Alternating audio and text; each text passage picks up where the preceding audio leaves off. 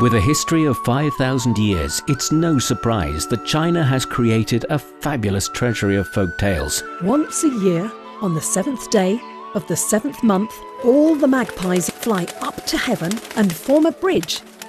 So many amazing worlds to discover. I want a new palace. said King Mu of Zhou one day. Chinese folk tales retold for audiences today. Will, will you marry me? He asked. And with little hesitation, she said, Yes. 5,000 years of amazing Chinese folk tales. My father must not go to war. Someone must take his place. You'll find Chinese Folk Tales Season 3 wherever you discover your favorite podcasts.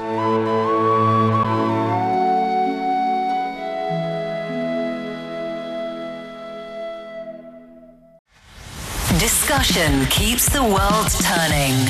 This is Roundtable. You're listening to Roundtable coming to you from Beijing. I'm Lai Ming. Coming up on today's show, more and more young people choose to start their careers and lives in the rural areas. The job of professional farmers is often associated with hard work, high tech, local government support, and social network challenges. There's definitely a future for young, educated young folks in agriculture, but what more can we do for this group of people?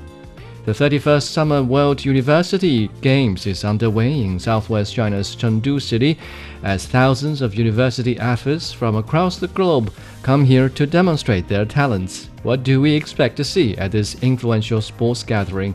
And before we start our conversation of the day, here is an update on the torrential rains battering northern China. Continuous rainstorms since the past weekend have triggered red alert in China's capital Beijing and the neighboring Hebei province. The downpour and flood have disrupted bus lines in downtown and train services in the suburban areas.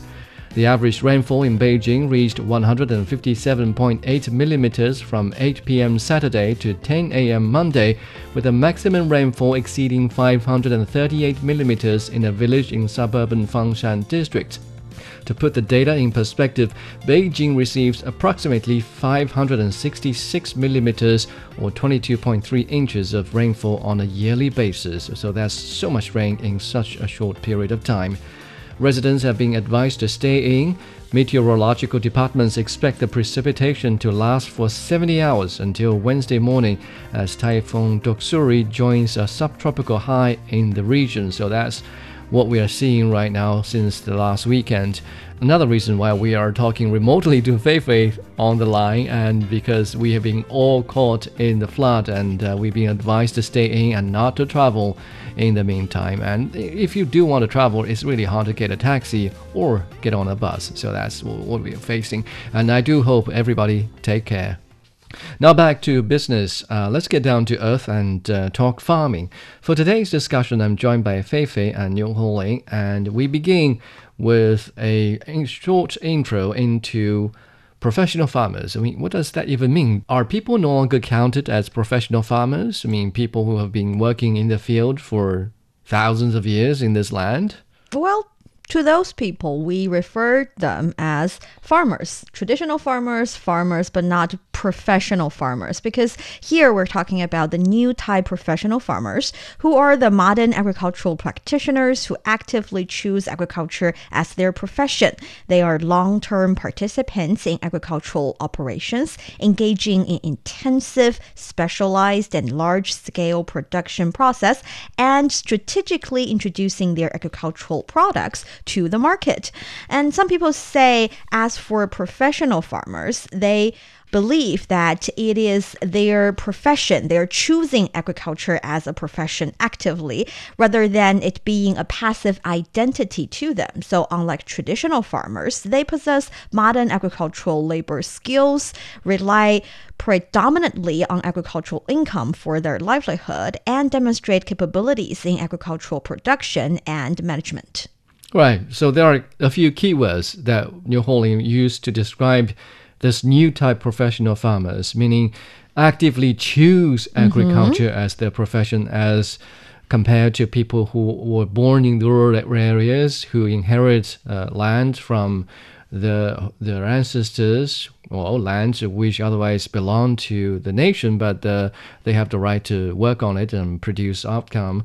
And then uh, they also engage in intensive, specialized, and large-scale production processes as compared to well, also intensive, but uh, not necessarily specialized and certainly not large scale production process. And they strategically introduce the agricultural products to the market. Uh, the keyword here being strategic or as compared to perhaps in the old days, people just work the fields according to the calendar when it's time to plant, when it's time to grow, and when it's time to harvest, and that's it. And the reason why I pointed out strategically was because, well, the other day as we were traveling in, in Mongolia, this guy who was planting green grapes, very expensive green grapes in, in Mongolia, said he worked the greenhouses in his favor. He would uh, remove the greenhouse cover in the evening and then maybe put them on in the daytime to postpone the germination, sprouting, and also the harvest time of the grapes. In that case, he's doing it strategically to wait and bide his time when the other vendors of green grapes have sold out they he will put his grapes in the market and therefore Ooh, fetch a very handsome price. So strategically, that's the key word that I get from Niu Honglin's description here. Well, for me, I think another keyword in terms of the new type of professional farmers is that they are doing this choice proactively by their choice is not forced, is not a result of them not able to landing a job somewhere else, but it's something they choose because they believe it's a promising profession. There is a career behind it.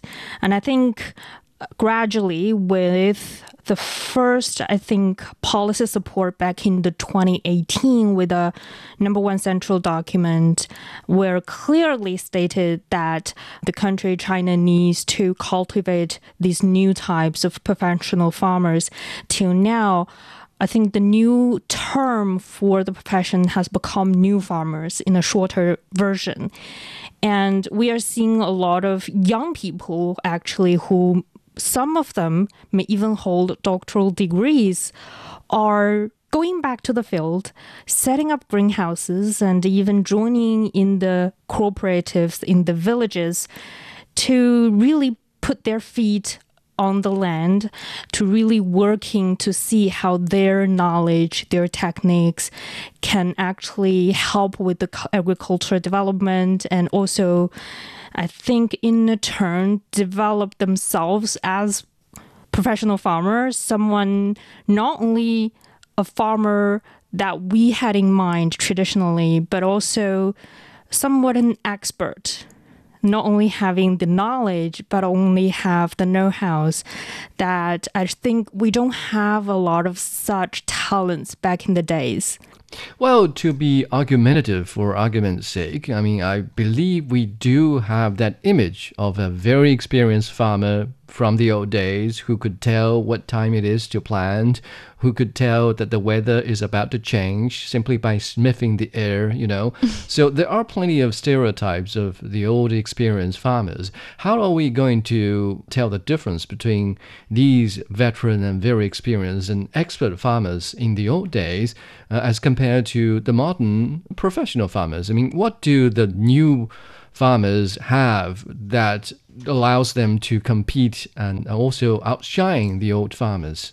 I think when it comes to your description of the traditional farmers who are also, you know, very traditional but Right. very professional, veteran ones with a lot of experience, the key word here is experience. Right. They learn their knowledge by experiencing by themselves, by planting all the different kind of plants. And maybe after several years, even decades of hard work, they know their land, they know their plants, but they don't necessarily have the knowledge about the market. They don't necessarily know the new techniques that they might be able to utilize to grow new types of plants. And these are the part that our new professional farmers can come in and play a very important role with because actually there are different kinds of new farmers. We have those, uh, like Fei Fei mentioned, young college graduates who are maybe they major in agriculture, maybe they already have all the knowledge on the book, but now they want to put them in practice. They want to put them in the land. And they can come back to their hometown, learn also, and teach with their, let's say, neighbor farmers, and they can start their own career. They can start a new business in the countryside so that they can grow the plant they want, the product they want, and also sell them to targeted audiences. That's the first kind. And also, there's these group of people who are a little bit tired of the modern city life. They do not like the really busy lifestyle. They wanted to go back to the countryside and maybe start an B&B or grow some, let's say, very healthy organic fruit mm-hmm. and vegetables, which can be very pricey, but also very much welcome to the market. And there's also another group of new farmers, which actually those group of farmers have been on the farmland for quite a long time, and they are maybe the veteran farmers you've talked about, but by accepting trainings from local governments by getting a certificate to become a quote unquote professional farmers, they would be, let's say, equipped with more knowledge about the market that they didn't know very much about. So these different kinds of new farmers, in my opinion, have made the farming business in the countryside much more complete. hmm You mentioned new technologies, new plans, or new types of plans being developed. I mean, that's certainly very interesting. We should come back to this part later. Um, but I think this is a very good time for people to really start thinking about making a career being a professional farmer in the rural areas. And the timing is very important. If we take into consideration the factor of geopolitics and the factor of climate change i think there are plenty of evidence to support people's decision to want to pursue a career and see a pro- good prospect in, really committed being committed to that field so, as a result, we do need some good examples to show what we mean by this is a very good timing for people to really start working. For instance, with many regional governments, there are plenty of favorable preferential policies coming up there to encourage people to really uh, dive in and um, boost yield and improve technology. Exactly. And I think that we've heard a lot of cases, and I think I want to sort of echo back to what Lai Ming just said. When it comes to experiences in farming, of course, we know a lot of the veteran farmers who, of the older age groups, they have a lot of experiences in growing certain vegetables or crops. But the problem with that is that they are sort of getting used to grow one certain type or several certain types of plants and as time goes by, I think what the scientists have found is that a lot of the nutrients in the soil have been absorbed. All of the nutrients have been absorbed by these several types of plants, and in the end, that's end up that the soil, the land, doesn't have as many nutrients as before. And I think right now, with a lot of the new professional, quote unquote, new farmers coming into the scene. For example, there's one called Li Yongping. He actually received a lot of training about agricultural production and the science behind it.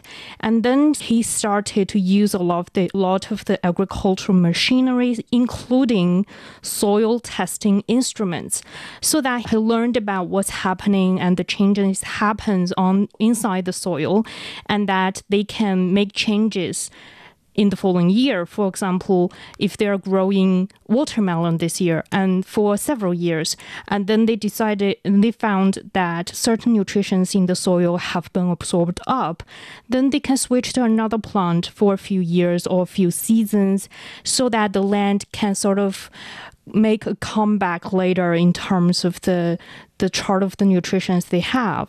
So I think with the example of Li Yongping, in who has a farm and has actually expanded a lot of his farms in Shijiazhuang, Hebei province. I think he sort of tells us how modern technology and the science are helping, uh, sort of complementing a lot of the experiences that the quote unquote old farmers have. And so that in case of new changes happening, for example, with the climate change, they can start to make changes so that they can continue to make profits off this land and off farming. And in the end, I think it not only helps with the development of agriculture, but it also helps solve the food crisis that we have. I think a lot of countries are facing at the moment. Right. That's a very good example of how a young generation of professional farmers can make use of various tools, technologies to try and boost their income and also be sustainable about it. I think another good example would be water fertilizer integrated intelligence control system or double layer greenhouses. All these tools, they do require the users or the farmer to have certain education background or know-how in order to navigate these tools. And as such, this is one way that the, young generation of farmers can compete and outshine these traditional older farmers who probably based on an empirical study throughout their lifetime. Another direction in which these young professionals can go is to do networking. One example would be uh, GYP, who is 36 year old. He started tomato cultivation in 2017. Having previously worked in other regions, GYP knew many managers of supermarkets and hypermarkets, and therefore he was able to leverage this relationship to sell and directly supply his tomatoes to these outlets and therefore cutting the middleman. I'm not sure whether that is a very smart way to being done to the ecosystem of agriculture, but that's uh, at least from his own perspective, he's cutting the middleman and therefore uh, netting all the benefits, uh, the surpluses. Yeah, and when it comes to new professional farmers like Lai Ming and Fei Fei has mentioned, for the younger generation, they concern about multiple things, not only about the profit of their farms or about just where to sell their products. Actually, for example, Wu Xing, who is 34 years old, is the head of Jinxing Agri Corporate and a young entrepreneur who returned to his hometown after completing his college education. And for him, in his company, there is a silage pit or forage storage room and milking parlors because he is raising a lot of cows. And for him, what's struck him is that he realized the feces of the cows, of the animals he raised, actually puts a great pressure on the climate mm-hmm. and he concerned about the climate change so he realized that if only raising animals would not solve the problem maybe he could try to see whether or not raising animals plus planting some different products planting some different crops would make the problem lighter. So that's where he put in a lot of research, trying a lot in solving the recycling of livestock and poultry manures as fertilizers for fields. And in 2020, the cooperative received a one-time subsidy of 600,000 yuan for the resourceful utilization of the feces of the animals. So right. not only is he making money, he's actually taking a in solving the problems of climate change. Right. The, the precious thing about this example is he's able to not only make money, but also spot the problems and the questions uh, that has been existing in the region or in the work of agriculture for well who who knows how many years mm. and he's able to come up with a solution um, one solution to some of the problems so it really takes an educated mind and a pair of educated eyes to spot the problems